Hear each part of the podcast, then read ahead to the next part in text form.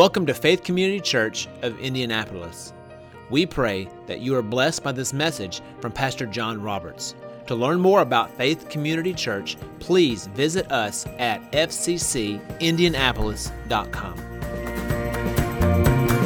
And, and, and I kind of got in the habit of just being quiet and listening to people. This was one of the conversations that I, I, I kind of listened in on and heard, and it, it really struck me because it's been a while since I heard, I've heard it before. But they got, some people got into this conversation of how do you get saved? Because they were talking about, you know, Aunt Rose, was she saved? Was she not saved?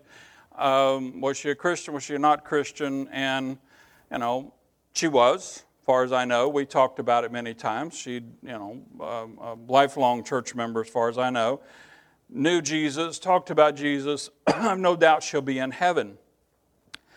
But I heard several people talking about, and it all came down to how do you live? And that is what people are going to judge whether or not you are saved or not. What do you do? What are, where are your values? Where do you put your time? Where do you put your money? How do you act? What do you do? And it all comes down to your works. And I, I even, and I've asked this question of people before, uh, back when I was a little more bold and, and actually was curious about what their answer was. Uh, if you ask people, you know, what was it that Jesus did at the cross? What changed from the, the Monday morning after the resurrection from the Wednesday before the resurrection. And I've had countless people tell me that the biggest change there was that before the cross and before the resurrection, people were saved by following the law. After the cross, people are now saved by grace through faith. And the first time I heard it, I thought, you know, it's one of those things, and Proverbs talks about it. There's a way that's, that seems good unto man, and that way leads to death. I thought that sounds good, but man, is it so wrong. and let, let me, uh, um, um, well, let me just, the, their big thing was he changed how he, being God, was bringing salvation to man. That's what their opinion was. And he changed it in this i saw this phrase this week written somewhere else. He changed redemption from a law-based salvation to a grace-based salvation. And, and part of the reason people are attracted to that law-based salvation is very very comfortable because paul says in, in romans uh, i think it's 2.14 that even people who don't know the mosaic law will become a law unto themselves it's part of the nature of human beings that you will come up with a structure of rules and principles that you run your life by. And normally, your do's are things where you have strengths, or, or yes, that's your strengths, and you don't have a lot of don'ts, or your don'ts are things that you don't have a hard time resisting. You, you very, regu- very rarely have don'ts in a weakness area because you don't have a hard time resisting that. You just don't put an emphasis on that. So when, when we talk about law-based salvation, it doesn't matter whether you were Jew and you're talking about the Mosaic law or you're a Gentile and you just become a law unto yourself. Same thing. But, but this is the problem with that. If you go to Romans um, chapter 3, this is Paul, and Paul was a Jew. Paul was very familiar with, with the law. And he addressed this. In Romans chapter 3, let's start with um, verse 19. Paul says, Now we know that whatever the law says, it says to those who are under the law. Now remember, in chapter 2, Paul's already said, even if you don't know the Mosaic law, you will come up with a law. And either one of them, if you inadvertently come up with a law that, that goes parallel to God's law, the Mosaic law, that's great, but even if you come up with another one, you're still establishing the principle that there are standards in this world. And you have to live by those standards to please God. But he says this, that he had already stated that, but in 19 he says, um, Now we know that whatever the law says, it says to those who are under the law that every mouth may be stopped and all the world may become guilty before God. Therefore, by the deeds of the law, no flesh will be justified in his sight, for by the law is the knowledge of sin. That's the fundamental misunderstanding. Most people, if you ask them about the law, they will tell you, well, the law gives us a standard to live by. That is a partial truth. There's a nugget of truth. It gives you a standard, but it gives you a standard that you cannot live up to. In fact, Jesus took it so far as he says, the Mosaic law says that you shall not commit adultery. I'm telling you that you even look on a woman to lust, you've committed adultery in your heart. He took it, forget the act. I don't care whether you fulfill the act. If you want to fulfill the act, that's a sign right there. Tells you you have sin in your life and you are a slave to sin. That is the function of the law. Always was, always will be. Old Testament, New Testament, it doesn't matter. The law was given, and whether it's the Mosaic law or a law unto yourself, it was given so that you will know I can't accomplish what I need to accomplish. That was its rule. Drop down to uh, verse 30. It says, um, Since God is one, he will justify the circumcised, that's the Jews, on the basis of their faith and the uncircumcised by the same faith. Do we therefore nullify the law through faith? By no means. On the contrary, we uphold the law. Paul states between verse 20 and verse 30, what the point he's trying to make is the law points us to the fact that we cannot meet God's standard. It is impossible. Well, it's not impossible. Jesus did it. And if you can make yourself out equal to Him, you can do it. Only one problem with that. Ain't nobody made it yet. Ain't nobody gonna make it yet. Pardon my English, but that's just the dog truth. You cannot fulfill righteousness in and of yourself. So God put the law in to prove to you that you needed a Savior. That's what the Mosaic Law did. Every time you sinned, you had to take some kind of sacrifice and primarily they were blood sacrifices. You went to the priest and you said, Hey, I did this, I need this covered. And he'd say, Okay, let's take this little innocent lamb, beautiful little white lamb, perfect, and stand right here. Now, let's hold its nose up, and he'd take a sharp knife and he'd slit its throat and hold it up in front of you, excuse me, and let you watch its blood drain out. You'd hear it scream, because they do make noise. Um, a sacrifice of that nature, not quiet, it's not pretty. Modern day um, butchering, much more humane than a blood sacrifice was in the Old Testament. And he did it to point out to you this is what your sin does. This animal just, just died a death to cover your sin. You're a horrible human being. Thanks, God. I really needed that message today. I'm a horrible human being. But it didn't just leave it there. That was the good part. He said, There is a way out of this, but since you cannot fulfill this law, how do I get out of this state that I'm in? By faith. For the Old Testament believer, they exercise faith because part of the message of the priest, and it's very rare that they had a teaching priest. You will find there are a couple of places in, um, in the Old Testament, it's I don't remember now, 1 Samuel, 2 Samuel, in, in the historical books there, where it talks about there was no teaching priest at that time. And that's when they got off. A teaching priest was someone who not, didn't just go through the motions, make the sacrifice, and get your sin covered. He explained to you while he was doing it, your sin caused this, and there's only one way out of this sin, and that's there is one coming. And at some point, there's going to be a Messiah come. His blood will be shed. And when His blood is shed, sin will be dealt with once and for all. And if you put faith in that Messiah that's going to come, He will deliver you out of this, the, the, the penalty. And in fact, He is using this animal sacrifice to deliver you out of that penalty of sin right now. They, but those Old Testament saints, you go over to Hebrews chapter 11 and read it, they died never having seen the promise fulfilled. Why? Because the Messiah hadn't come. They were believing in a Messiah down the road. For us, the great news is the Messiah has come. The law gives us a knowledge that we have to have a Savior. And then the good news says the Savior has come. He did shed His blood, and He has forgiven our sins.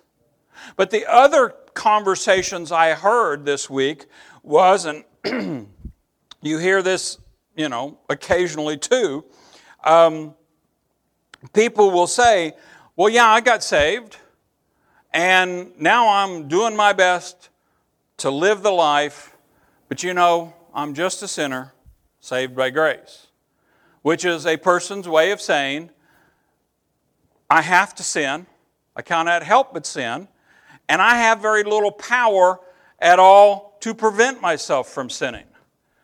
Jesus forgave my sins, but when it comes to living out this Christian walk, I don't have a lot of weapons. You know, we just all fall short of the glory of God. Well, again, there's a nugget of truth there.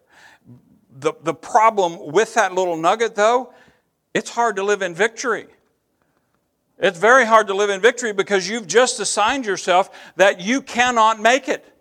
If I'm a sinner just saved by grace, my sins are forgiven. And someday, you know, when I die, if I've exercised faith, I'm going to go to heaven and I'm going to have victory. You know, the, the, the old hymn, uh, we're going to um, uh, cross the Jordan River and make it into the promised land. The promised land is heaven, where we have no more tears and we have no more enemies. Only when I look back at Old Testament history, when they crossed the Jordan River, that's when they faced the giants. That's when they faced their battles. There's no, the Jordan River doesn't represent getting to heaven. The Jordan River represents when a person finally, a Christian, finally comes to the realization that I'm in this life, it's me and Jesus, but we've got some, some battles to fight. But Jesus has already said, Don't fear. I'm giving you the land. In fact, he didn't say, I'm giving you the land. He said, I have given you the land. Oh, sure, there's a few giants, but what are they? Just keep faith. You've already won the victory. And you're looking at it thinking, well, I don't feel very victorious. That's why it's a faith. You have to believe it. So it, it when Jesus died, um, he didn't just bring us into a grace based salvation. The, the great thing, well, he did bring us into a grace uh, based salvation. That grace based salvation had been in place all along. He just finally fulfilled the law and made the sacrifice so that it wasn't just a, sac- or a, a promise of, of salvation to come, it was a promise that we now can walk in that salvation and walk in that victory. And, and, it, and, and this is the thing He brought, or a grace based salvation brought us something much more radical than just being saved by grace something much more radical than just my sins have been forgiven. I'm no longer a sinner saved by grace. I was a sinner. Now I'm saved by grace and I'm a saint. Well, brother, you just think you never sinned? Oh, I didn't say that. That's the nugget of truth and I'm a sinner saved by grace. I still fall short. I try, I aim for that mark. I never, I, I, never get it exactly right. I never hit the bullseye perfectly. Not capable of doing that in and of my own flesh. But the great news is that's not what, what did. God, when, when, he, when Jesus came and, and resurrected, he conquered death, he conquered hell, he conquered the grave, but he also, when he came out, We've seen it before in, in Ephesians and in, in Colossians. He raised me up to sit with him in heavenly places when he sat down on heaven's throne. He not only delivered me from these, but he has equipped me. And that is the big difference. I have the equipping now to live the faithful Christian walk. Even though I don't do it perfectly, I fall short. I, you know, sometimes you just you get tired. I'll give you a perfect example. I felt I felt y'all's prayers this week while we were were doing all the things. Monday we had the funeral. Got back to my um, excuse me. Got back to my, my sister's house. We were staying with them. I'm exhausted. I went to bed. It's like I'm, I'm just, good night, everybody. Leave me alone. I'm going to go to sleep. Well, Gina's got time with her sister. What do sisters do when they get time? They sit in the living room and they talk. Well, my brother-in-law, bless his heart, he's his job right now. He's working 16-hour days, seven days a week. So he gets up at 2:30. He's in his truck heading to work at three. Well, I heard him wake up at 2:30, and I had about four or five hours sleep in by then. So I pop out of bed. It's like, wow, okay, it's morning. I'm ready to go. And I walk to the living room, and Gina and her sister are sitting there talking, and they're both about, their eyes are about half mast. And Gina said, Well, I think it's time I need to go to bed. And I said, mm, I don't think so. I think it's time that we went home. So my poor wife, we loaded the car up. I said, You can sit over there in the passenger side and go, you can have a two hour nap on the way home, go to bed when you get home. Well, there is a point here, and it, it, it comes down to you do come up short. On the way home, I had some idiot pull up and tailgate me for about three miles. And oh, I was, I was hot. I was reading him the riot act. And we finally got out of the, the little wolf pack that the trucks were in. And I got out on my own and, um, you know, pulled over. I, I had enough sense, I'm not going to engage him. I, he, he took off and then he door rode me for about a mile, which I really, I don't like it when people ride right next to me. And finally he took off and when he took off, we're coming up in traffic. I pulled over in the left lane so I can go around this traffic. Well, I know more than pulling behind him, and it was probably a little tight, but I'm expecting him to open the gap. You know, he's going faster than me. Well, he, he didn't open the gap. He slammed his brakes on and turned his red light on because it was a state policeman who had been tailgating me and pulled over and started to chew me out for tailgating him. And I'm telling you, my flesh was primed. It was ready. This was a 20 something cop, had to be fresh out of the academy. And man, the thoughts run. I, I, had, I had speech after speech after speech I wanted, and I just sat there and said, Yes, sir. Yes, sir. Yes, sir. And bit my lip. Did I fall short? Oh, yeah. Because he, he gave me credit for shutting up. Didn't write me a ticket, gave me a warning for something he had just done, which just I'm still a little hot about that one.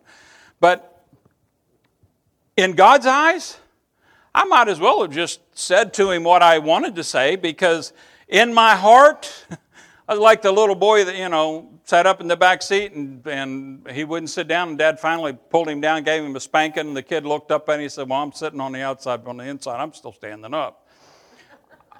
on the inside, I was reading this guy, this kid, the riot act. What does God look at? God looks at my heart. Well, does that mean, you know, well, brother, obviously you're not saved? No, I was tired, I was irritable but I at least had enough sense to keep my mouth shut.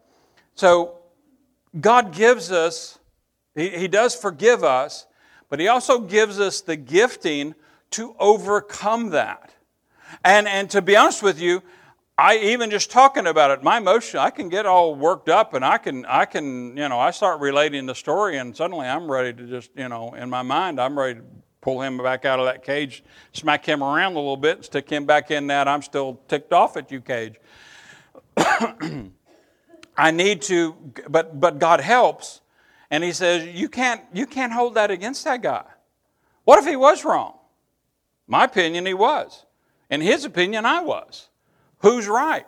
Both of us. Who's wrong? Both of us. You just need to let it go.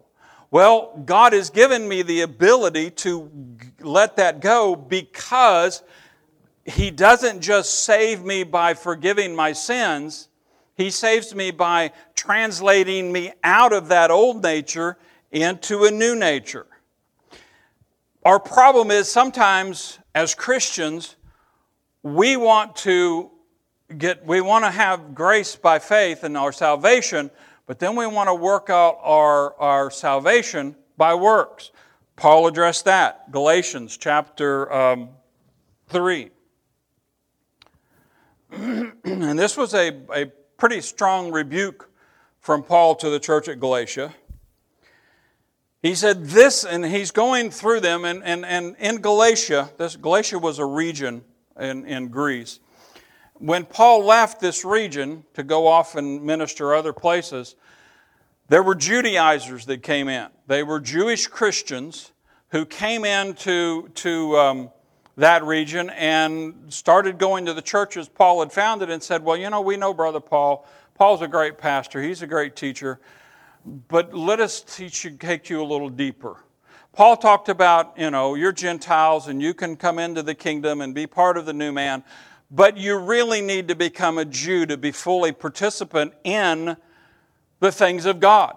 You need to follow the Mosaic law. You need to follow the dietary laws. You need to follow the law of circumcision.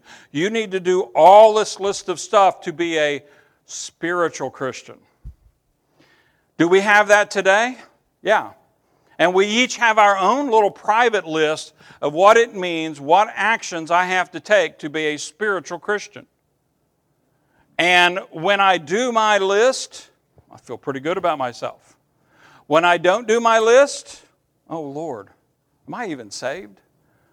You know, you, you, your emotions run the gamut but Paul addressed it. He said in Galatians chapter 3 verse 2, he said, "This only I want to learn from you. Did you receive the Spirit by the works of the law or by the hearing of faith?" His question is, how did you start this salvation experience? Did you, did you work real hard to make yourself pleasing to God? And then when you got yourself pleasing to God, you came and said, Okay, God, I got myself cleaned up. I'm ready to come in. Or did you come to God like the, the, the prayer, the, the man who that Jesus observed in the temple who, you know, beat on his chest and said, Oh God, forgive me, I'm a sinner. God's pattern is you come to him dirty, filthy, lost, knowing there's nothing good inside you, and you say, and yet, in spite of all that, I know that you love me and you've offered me a, your salvation. You have offered me a relationship with you, and I declare that I'm in relationship with you. I believe that I have a relationship with you. I believe that you are my Savior. And when you do it, let me ask you the same thing Paul asked you. Where's your evidence that you are a Christian when you first did that? What good deed had you done to prove that you were worthy of God's love? And the answer is you have none. None. You come on your knees, you come saying, God, I, I just cannot do this. But you said that you have accepted me and you offer me a relationship with you, and I'm taking it. I'm taking you up on your offer. And it's purely an act of faith. It's nothing that within you that you have any evidence that it's true. It's all based on what you've either read in the Word or somebody's told you about what's in the Word, and you just accept it. And your evidence is totally contrary. To what you actually have been living. and unless you're very different from most people I know, the day after you get saved, your lifestyle hasn't changed a great deal. The sins and the weaknesses you had the day before you got saved are the same ones you have the day after you get saved. And suddenly you have to start trying to live up to the relationship that He's already given you. Hopefully, you'll have somebody come along and say, Hey, that old you's dead and gone. Now you're brand new. You're seated with Him in heavenly places. Your natural mind will say, say what? I'm what? I'm where? I don't understand that. You don't have to understand it. Just accept it. Put faith in it. And then watch God start to clean you up. And He doesn't clean you up by telling you stop doing all these things. He cleans you up by taking the desire away from, or the desire to do the wrong things and putting a desire in you to do the right things. Amen?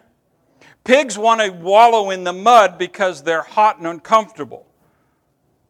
That's just a fact. You take the hot and uncomfortable away from them, they quit wallowing in the mud.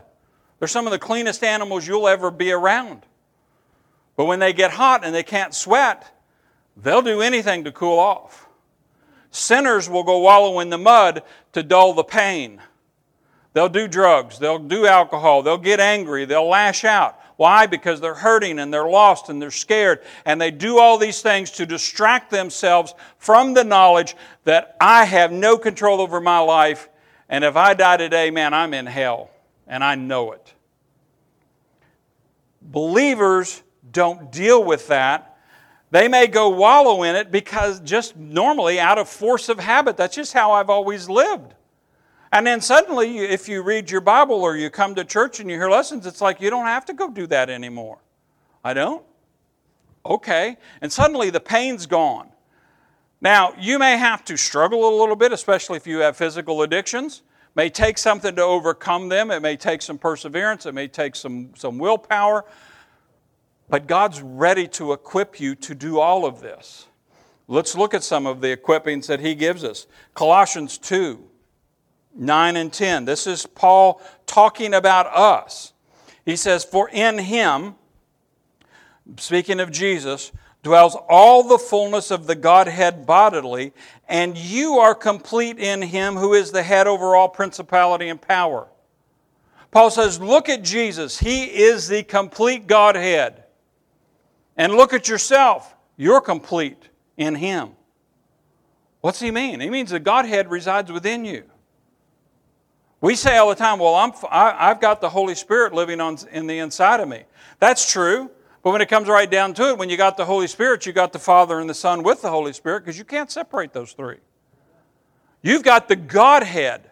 The same God that spoke and the universe sprang into existence lives on the inside of you right now. Amen. Look at Hebrews chapter 13 verse 20 and 21. Now may the God of peace, who brought up our Lord Jesus from the dead, that great shepherd of the sheep, through the blood of the everlasting covenant, make you complete in every good work to do his will, working in you what is well pleasing in his sight through Jesus Christ, to whom be glory forever and ever. He's saying right there, the God that brought Jesus out of the, out of the grave, that, brought, that, that set him at the right hand of the Father, will help you complete or makes you complete in every good work to do his will. The heart cry of every Christian ought to be I want to do God's will. If, if, if that is your pursuit, the things of this world become very small. You don't have to worry about, you know, uh, getting drunk or, or committing adultery or committing murder or robbing banks when your full time activity is pursuing God's will. You're too busy doing what's good to think about doing what's wrong. You know, the old, the old adage idle hands are the devil's um, um, workshop. Um, you keep people busy they don't have time to do things. Now, that, that takes care, of, that helps with your actions. Where God helps is He changes your heart. Uh, look at Philippians 1 6. This goes back to what Paul said in, in, in Galatians 3. Um, did you receive the Spirit by the works of the law, the hearing by faith? Are you so foolish, having begun in the Spirit, that you're now being made perfect by the flesh? Well, in, in Philippians 1 6, Paul said this I am confident of this very thing that he who has begun a good work in you will complete it until the day of Christ Jesus. God started this thing with by put, you putting your faith in his Messiah. He will continue it. He started the work. He is faithful to complete it until Jesus comes back. It doesn't just fall on me. It's not just my responsibility. In fact, it's never my responsibility to clean me up. It's my responsibility to listen to the Father, what He says to me personally and what He says to me corporately through His written word, and then do my best to follow that. And if I follow that, then He will continue that work within me.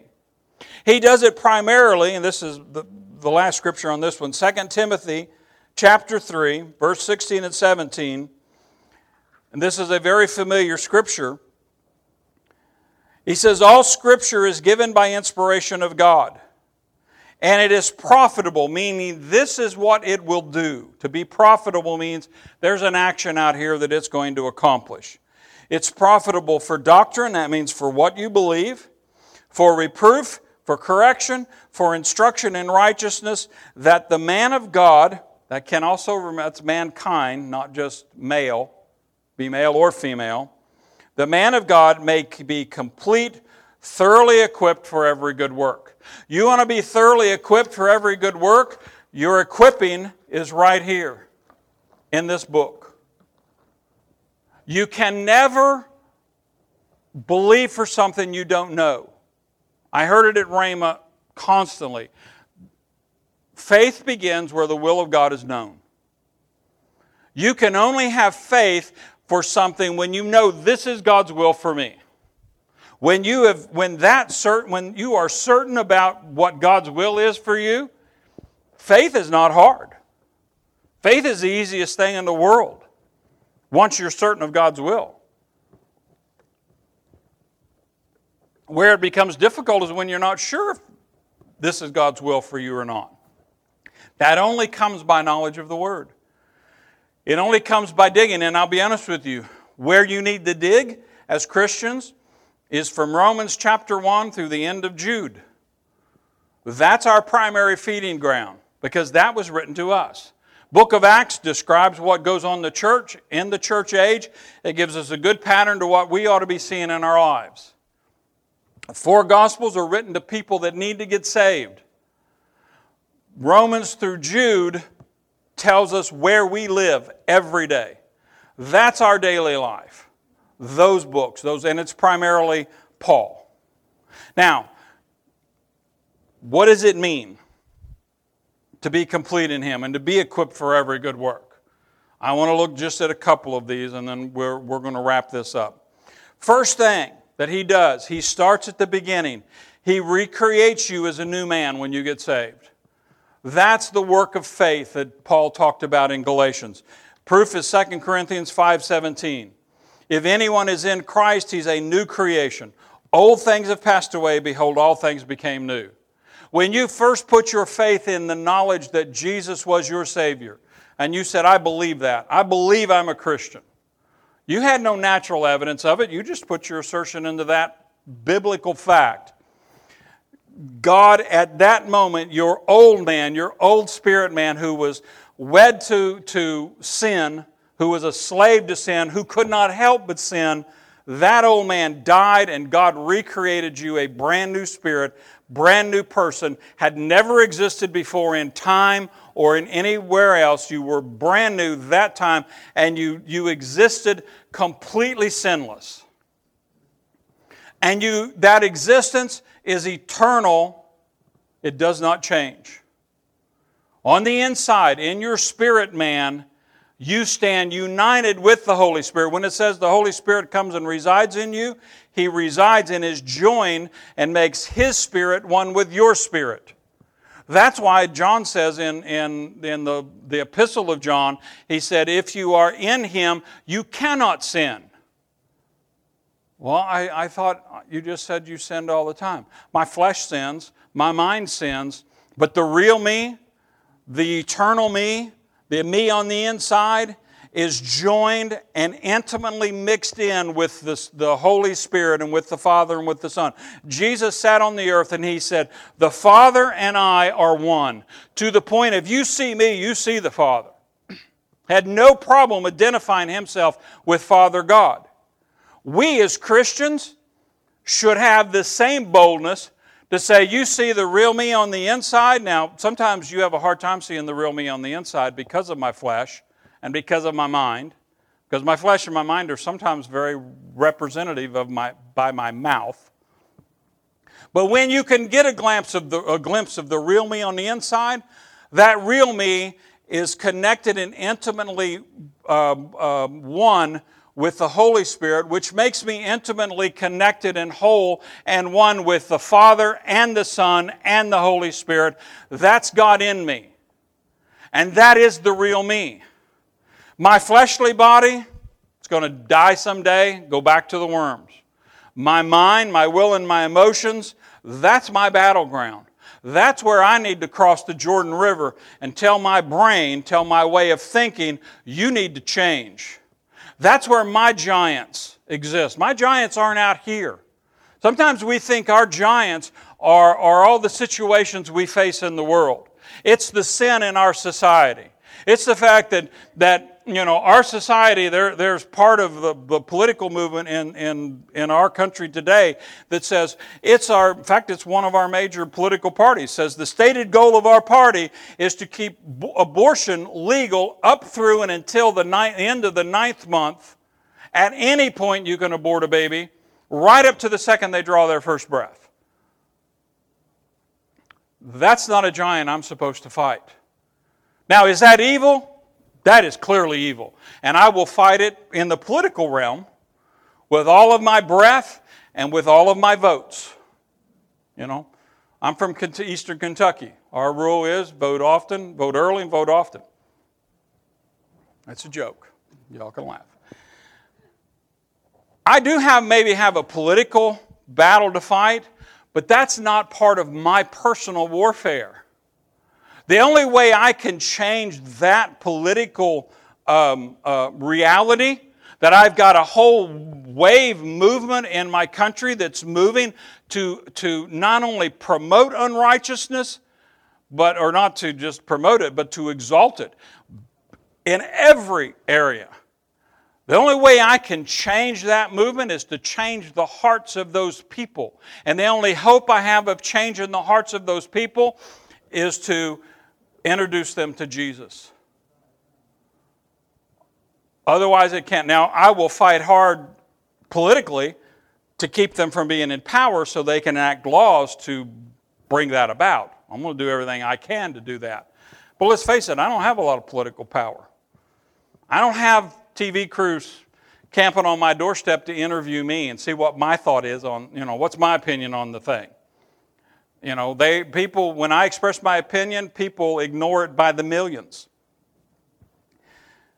But I do have a personal battle. The personal battle is I have to to my my giant in that situation is to get past the evil of their policy to see the need of the people that are promoting the policy. That's not easy. Because I'll be honest with you, with my history of burying children, when you start talking about killing kids, boy, my flesh rises up. I'm ready to go get mine, you know, get my gun, stand a watch, and start shooting people. You know, they deserve to die. Well, that's my flesh. That's not reality. That old man that would have wanted to just go grab a gun and shoot somebody, he's no longer here. He's dead. He's gone. And I have to fight the battle to keep my mind straight, so hopefully I can reach some of those. Reach enough of them, maybe I can change the policy. But the only thing, and I'll be, uh, let me just be flat, the only, only possible salvation for our nation is revival. It's the only way our country. If you are putting your faith in the Democratic Party, if you are putting your faith in the Republican Party or the Libertarian Party or the Green Party, you're going to fail because they will all fail you. In fact, one of the most terrifying words that, that, that God ever said to a nation, and I pray God is not saying it to us, is, I'm going to turn them over to their desires. If he does that to us, we're sunk. But I'm believing that he's not turning us over to that because I'm still praying for revival. Because this is still my country. And if nobody else is going to pray it, and I know I'm not alone in this, I know Jesus is the only answer.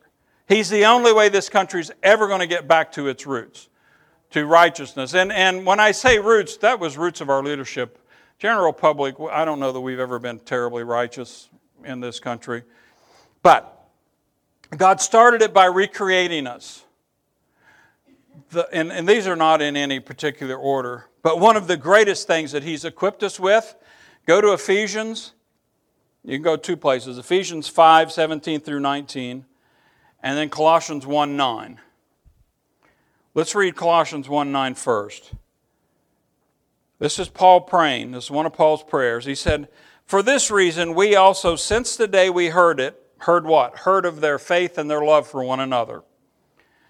He said, Do not cease to pray for you and to ask that you may be filled with the knowledge of His will in all wisdom and spiritual understanding. I want you to note that Paul's praying for us individually. He was praying for the church at Colossae, but he put it in there. We can tap into this same promise to be filled with the knowledge of God's will. And then go to Ephesians chapter 5, starting in verse 17. Paul's talking about behavior here. He says, Therefore, do not be unwise, but understand what the will of the Lord is. And do not be drunk with wine, in which is dissipation, but be filled with the Spirit speaking to one another in psalms, hymns, and spiritual songs, singing and making melody in your heart to the Lord. He gives us a comparison in that part between being drunk with wine and being filled with the Spirit. And he says the whole point of that is to understand what the will of the Lord is. Now, let me go back, and, and it's just because it's, it's in the current thing. Just recently, it was, it was released somebody, who knows, they say it was the Russians, who knows who it was, um, hacked into the Democratic National Convention or Democratic National Committee's email base and stole all their emails. Um, not long before that, you know, they, they broke into the Office of Management and Budget.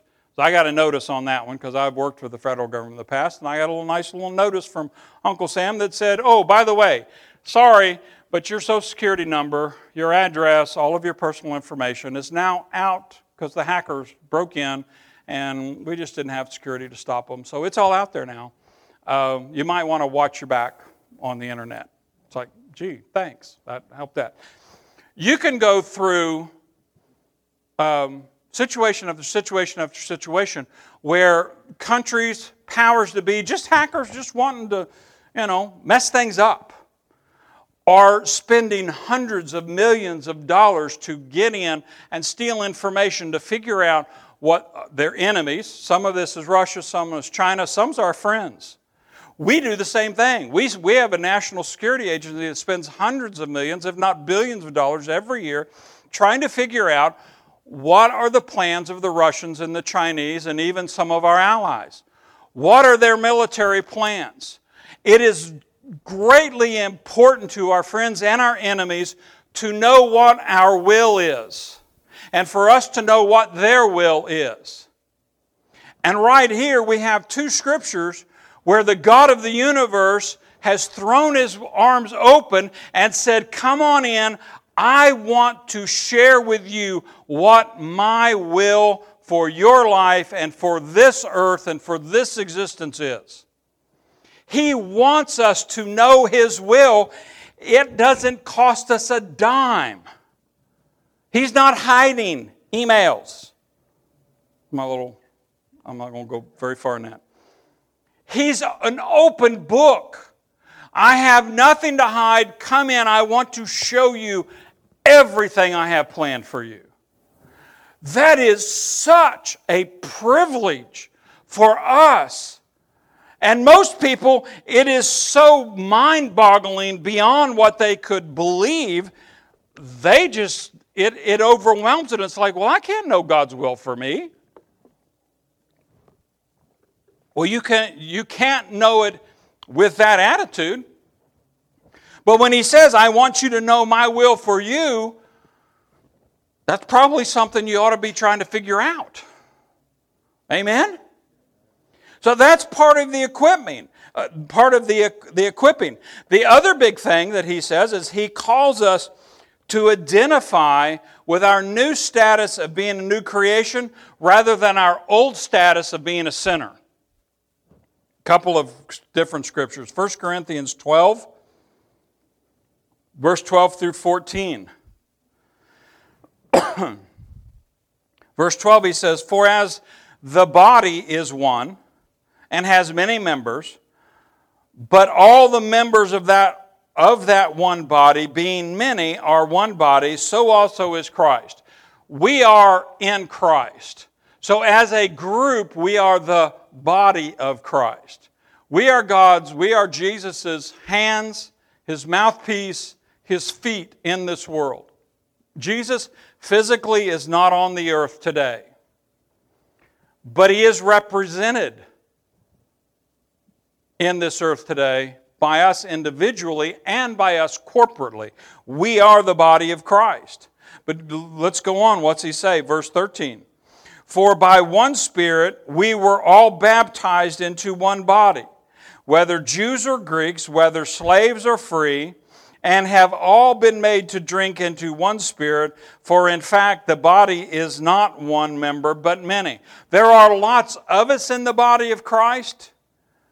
And we all have a part in playing out His will. That's why it is so important for us to know His will. But we also have to learn to start identifying ourselves not as the old man we used to be, but as the new creation that God has now made us. Because when you get ready to go lay hands on somebody who has cancer, you become really intimately familiar with how, you're weak, how weak you are. Well, I'm supposed to lay hands on them and tell them that they're going to recover. What right do I have that? Who am I? You're the hands of Jesus. And he said in Mark uh, chapter 16 that in my name they will lay hands on the sick and the sick will recover. Well, brother, I just don't see how that works. Don't have to understand it. I guarantee you, every one of us is going to go out in our cars today. We're going to put a key in that lock, turn the, the key, and start the car. I would be willing to bet there ain't, there ain't three people in this room that understand the physics and the chemistry behind the, how that car runs. Does that mean we're all stuck? We're going to have to walk home? No. You do things all the time you don't understand. You're going to go home, turn your TV on today, and watch some TV. Do you understand how that TV gets its signals? How that digital signal comes in and gets interpreted by a computer program and, and all those little pixels appear on your screen and you actually see what looks like people and you hear what you think are voices. Remember, there are no people in that little box. They don't exist. The real people are somewhere else. You go home watch the Olympics today. Most of those kids did their things last night, and we're just seeing them today, but that's not them on the screen. Well, I don't understand how that works. Won't keep you from watching the program. You may not understand how this can work, but if God says it's my will for you to lay hands on the sick and tell them you're going to recover, then do it and believe it. Well, brother, what if they don't? What if they do? What if you have the audacity to do what God tells you and God shows up in His power and does a miracle for somebody? Well, I don't want to get my head blown up. Don't worry about it. God can keep you humble. But what if they get saved? What if they get healed? It's not about you, it's about the person who has the need. Go to Colossians 3, chapter or verse 9 and 11. This is again our, our identifying with our status as a new creation. Do not lie to one another, since you have put off the old man with his deeds and have put on the new man, who is renewed in knowledge according to the image of him who created him. Where there is neither Greek nor Jew, circumcised nor circumcised, barbarian, Scythian, slave free, but Christ is all in all. Let me translate that into a modern speech. He said, first of all, in, in verse 10, you have put on the new man who is renewed in knowledge. You're going into the Word, finding out what, what the Bible says about you, and saying, I'm going to identify with what the Bible says about me, not what I think about me. And then he gives your, your status. When he says there's neither Jew nor Greek, he means you, you can forget about nationalities. This is not being about being an American church. Part of uh, the biggest problem we have is we look at ourselves as an American church, and the church has nothing to do with being American or non American. In fact, one of the biggest revivals going on in the world today is happening in China, and most people know nothing about it because there's not a TV crew there filming it. But they are getting born again by the millions. Why? Because God showed up and they're having revival.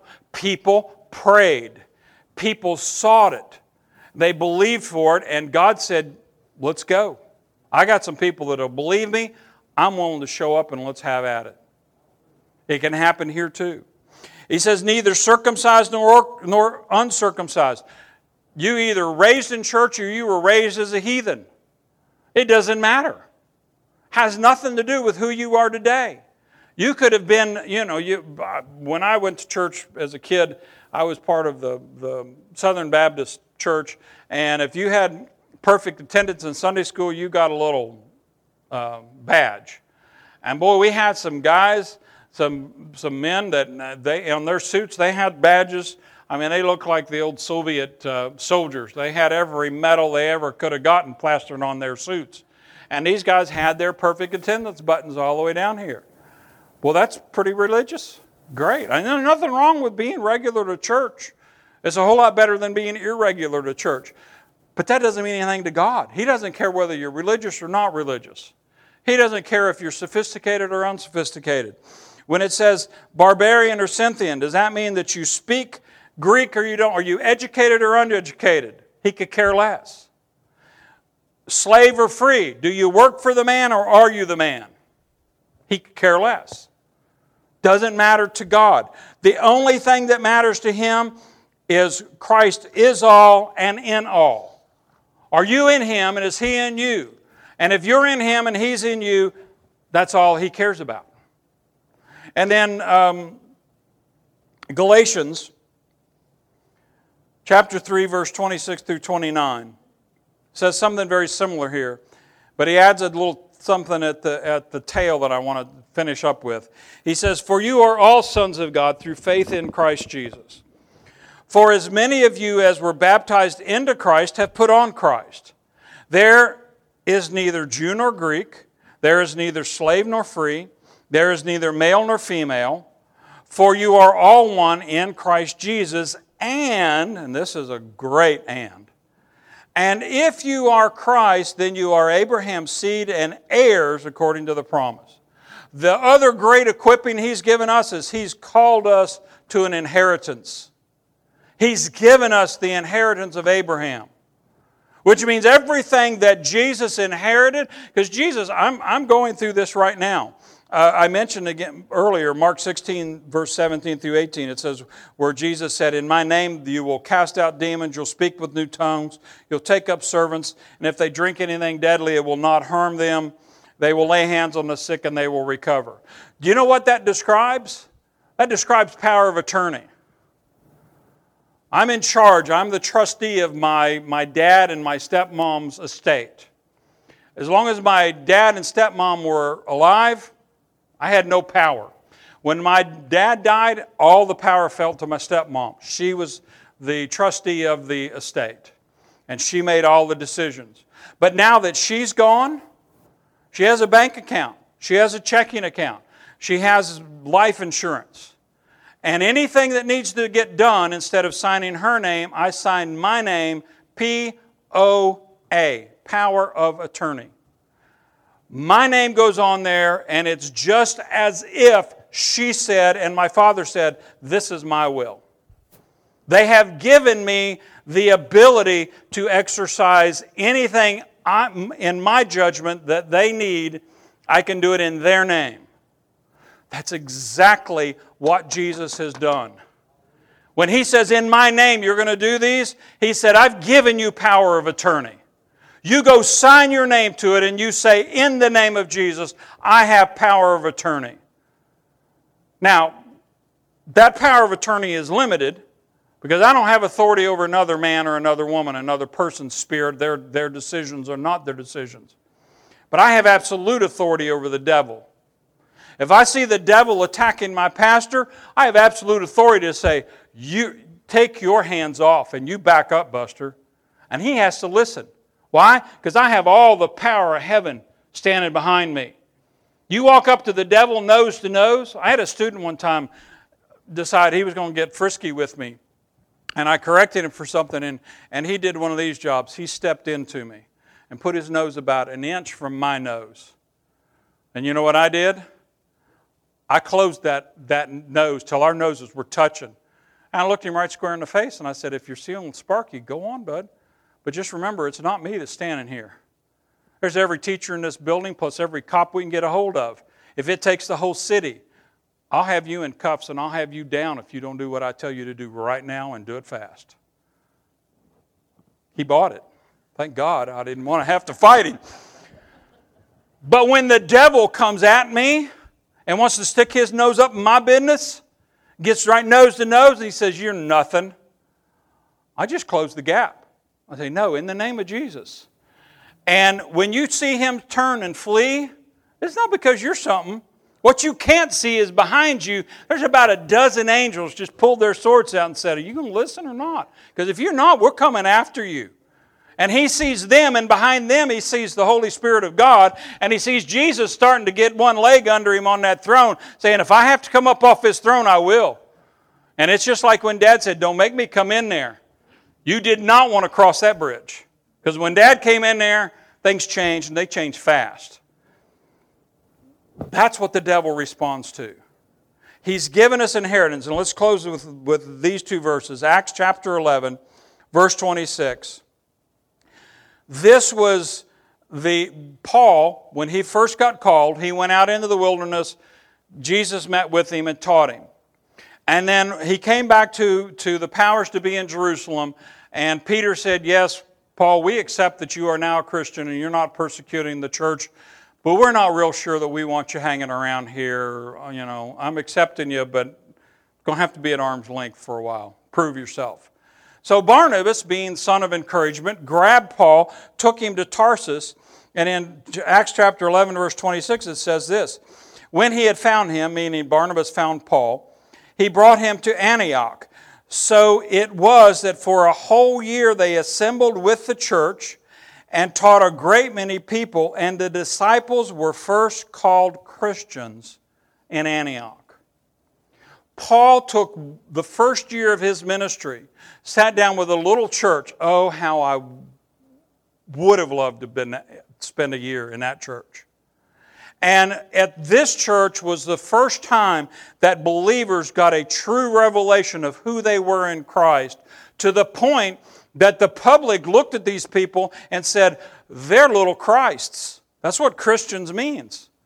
This is these people when they get up and they speak, it's not them speaking, it's Jesus speaking.